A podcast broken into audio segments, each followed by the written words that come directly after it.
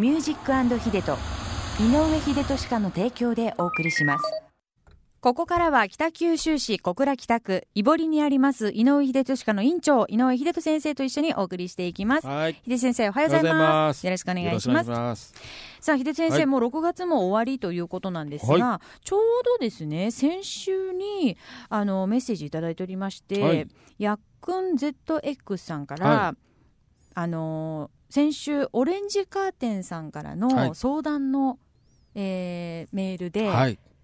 まあ女性の方なんですが、お子さんとそのお風呂に入るお中話一の男の子とね、とね。お母さんがお風呂に入ると。はい、親離れをしなくてはというメッセージをね、紹介していたときに、やっくん ZX さん、はい。えーさっきのオレンジカーテンさんの中学生とのお風呂のお話、はい。ふむふむと聞いていましたと。ふむふむ。はい、43歳男性の方なんですが、私も7年前離婚している2児のパパですと。ほオレンジカーテンさんもあの今お一人でね、ええバツイチでお母さん一人で息子さんを育てられてるということだったんですね。で3人で暑苦しいですと。はい。で家にエアコンもないのではい。でそのね内容一緒にお風呂に入るのかと聞いていたら、えーお母様だったんですね。通りで私が一緒に入りたいです。かっこバクと。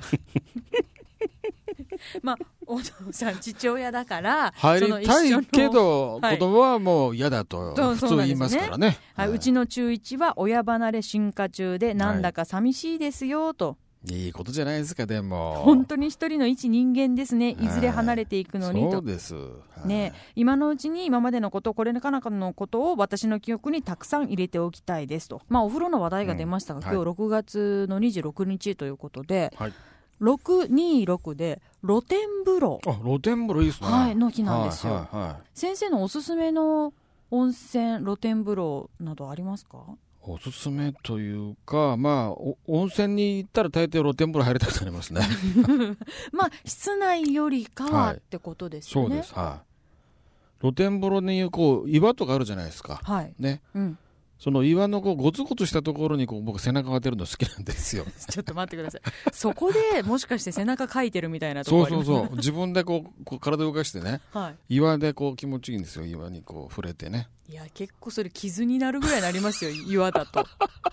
私それこそ先月に、はいあの九十九十に山登り行ったんですよ。そしたらその帰りにあのまあ立ち寄り湯みたいなところに寄った時に、うんうん露天風呂がいあって四五個露天風呂がある大きなはい。ところだったんですよ、そしたら九十の周りっていうのはやっぱり大分になりますので、はい。はい。すごい硫黄のねはい。香りがするところで、あの白いあの、ええ。透明じゃなくてはい。はい。白くなってて、はい。久しぶりにその硫黄の香りがする温泉に入ってるんですよ。本当の温泉らしい温泉ですね。だってもうその岩がね色が変わっちゃってるんです。はあ、いいですね。ね。久々になんか、うわ温泉だなーってその九十連峰を見上げながら,、見上げながら。いいお湯いただきました。よかったですね。はい。いや、男性、我々男性はですね、はい。堂々と露天風呂入るんですけど、うんうんうん。女性はなんかこう、一抹の不安ってないですか？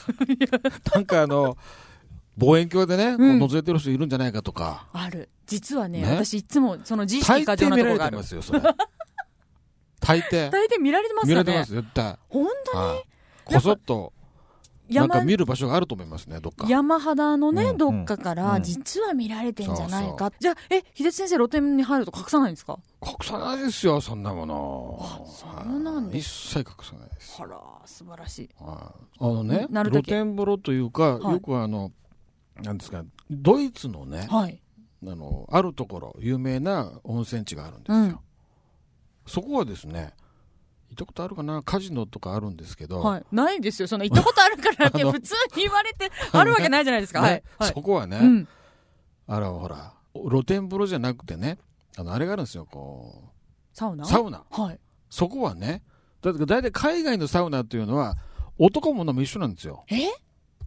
そう。え？で普通なんかうん。普通はね、サウナに入るときに女性は、こうきっちりこう、さらしみたいなね、布を巻くんです。はい。で、まあ男性もこう巻いて入るんですよ。うん。男も女も一緒にね。うん。だけど、そのドイツのそこの温泉地は、サウナに入るときはね、何もタオルつけちゃいけないという。どうするんですか？真っ裸で入るんですよ。え？そ秀津先生もそこに真っ裸で入ってるんですか？行きたいなと思って まだ行ってないんだけど そこに行きたいなと思って。あバーデンバーデンかな、バーデンバーデンうん、っていうところ。バーデンというなんかそんな名前でしたけどね。ああそうなんですか。ドイツの。へえ。そこはもう目標としてねカジノに行ってはい。そこの露天風呂じゃないそのサウナに入るとはい。いう目標があります 今思い出しましたけど。願望を作文のようにまとめていただきました。ありがとうございます。さあ、秀津先生、はい。あのー、伊手猿さんからね、またはい。メッセージいただいておりまして、はい。ありがとうございます。えー質問ですと、はい。えー先週金曜日に久しぶりに歯医者に行ったら、はい。出血がひどい箇所がありました、はい。歯ブラシを使って血を出しています、歯間ブラシか、はい。歯間ブラシを使って血を出しています、はい。何か気をつけることはありますか？来ておりますが 秀津先生。血が出るということはそこに炎症があるわけだから、はい。炎症をまあ抑えるためにその原因になっているうん。ばい菌を減らすために磨くんですね。はい、だから歯ブラシで磨くのが基本で、うん。はあのまあ、隙間のあるところは歯間ブラシを使うとはい。いうことだと思いますね、うんだから血を出し出してうん、血を出すと同時にばい菌を取るということがうんうんうん。目的ですね、目的なんでですね。それがうまくいけば血が出なくなるんですよ。うんうんうんでその時にまあまあ歯ブラシで磨くのは基本なんですけど歯間ブラシであんまりやりすぎるとですねなんかねちょっと傷つけたりする時があるから。そうですよね、うん。あのまあ、歯間ブラシはお大きな隙間の場合は使うんですけど、うん一番いいのはねフロスなんですよね。フロスでフ、ロスははい。糸ね、うん。うん。じゃあそれでちょっとしてみてください、頑張って磨いてください、はい、そしてもう一つ秀先生に、はい。言って猿さんからね同じく、はい。僕は左の奥歯でばかりも食べ物を噛んでいると、えー歯科の先生から指摘されましたと、はい。通っている歯医者さんから伊手猿さんは左ばっかりで食べてるんですねと言われたそうです、どうすればバランスよく噛むことができますかこれもう秀先生しっかり言ってやってください。それは右でも噛めればいいでしょうがって言ってあげてくださいよ。左で意識的にはい。食べ物をはい。右で噛んだら左に持っていけばいいんですよ、で左で噛んだら右へ持っていくと。はい。それを交互にしてみてください。ガムを噛む時も、はい。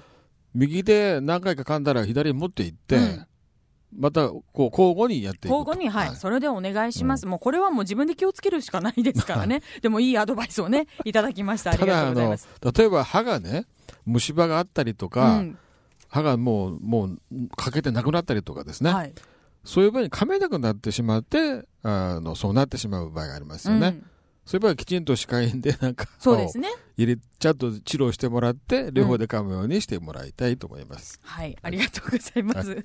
さあ、皆さんからも先生への質問、あと、人生相談なんかもね受け付けておりますので、送ってきてください。ドライブアットマーククロス FM.co.jp ミュージックヒデトのコーナーでお待ちしております。というわけで、ヒデ先生、今日はありがとうございました。来週もよろしくお願いし。ます Have a nice day and peace.